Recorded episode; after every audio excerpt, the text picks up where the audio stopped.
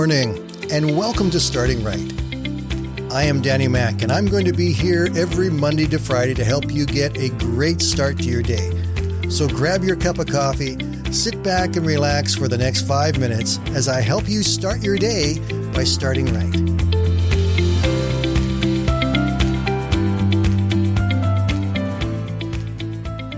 Hey, good morning, everybody and welcome to Wednesday here on Starting Right. It is really good to have you with us. Uh, and today I want to talk to a very specific group and uh, a group that at times I have been a part of. Uh, hopefully I'm not a part of it as much as I used to, but this is the group that likes to make sure that everything is controlled and works out exactly the way that they want. These individuals like to be in control of what's going on. Now, I'm not talking necessarily about natural born leaders who lead naturally and are sort of in control. I'm talking about those times when some of us get to the place where we are really obsessive about wanting to control people and things around us. It is a bad place to be. Now, some people might think that this is a rather new condition that's part of this modern age in which we live as a result of all the pressures and situations that we face. However, that's just not true. There were control freaks in the Bible as well. In fact, let me introduce you to one that you probably know fairly well. His name was Paul. And before he was Paul, he was Saul and Paul, by all indications, had to change from being a control freak into letting God be the one who was in control. Take a look at his history. As Saul, he persecuted the Christians. He went from place to place trying to destroy them. He was in charge and he justified his actions by saying, I'm doing this for the cause of God, even though he knew deep down inside that many of the things he was doing were not things that God would approve, but he wanted to make sure it got done and got done the way that he wanted. Even after he became a Christian, he had to learn how to handle this. In 2 Corinthians chapter 12, Paul is calling out to God to remove the thorn in the flesh in his body. He didn't ask God once. He didn't ask God twice. He asked God three times to get rid of this thorn in the flesh. And finally, in verse 8, he said, Three times I pleaded with the Lord to take it away from me, but he said to me, My grace is sufficient for you, for my power is made perfect in weakness. To which Paul responded, Therefore I will boast all the more gladly about my weaknesses, so that Christ's power may rest on me. Did you catch that subtle but important change? Paul learned that it was not his strength that was important.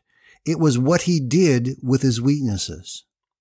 When he submitted his weaknesses to God, God came in with God's strength which was a whole lot better than his own strength. And God was able to use Paul now in new and powerful ways.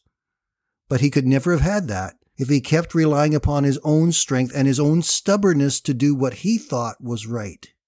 There are times when each of us need to get to the place where we can let go of the control and we can relax in our weaknesses. No matter how many times we've tried to take control of a situation or of people, we need to let go and trust God. This morning I want to read you a poem by a very wise but unknown author. It's called Letting Go. To let go doesn't mean to stop caring. It means I can't do it for someone else.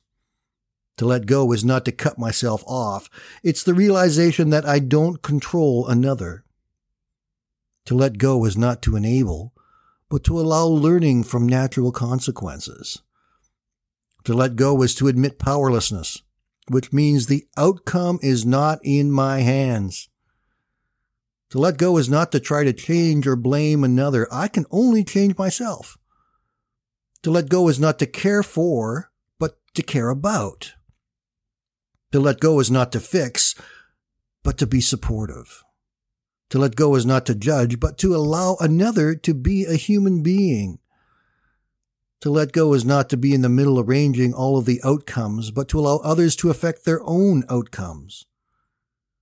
To let go is not to be protective. It is to permit another to face reality. To let go is not to deny, but to accept. To let go is not to nag, scold, or argue, but to search out my own shortcomings and to correct them. To let go is not to adjust everything to my desires, but to take each day as it comes and to cherish the moment.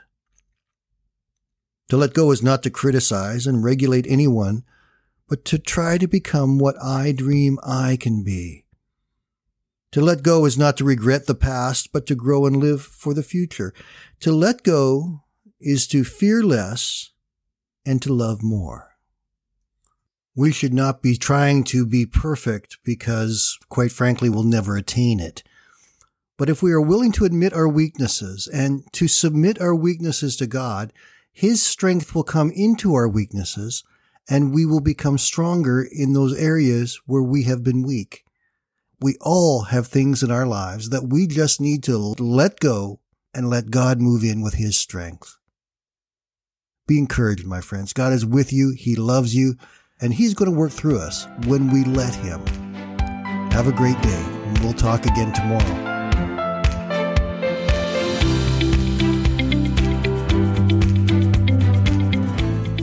Thank you for listening today.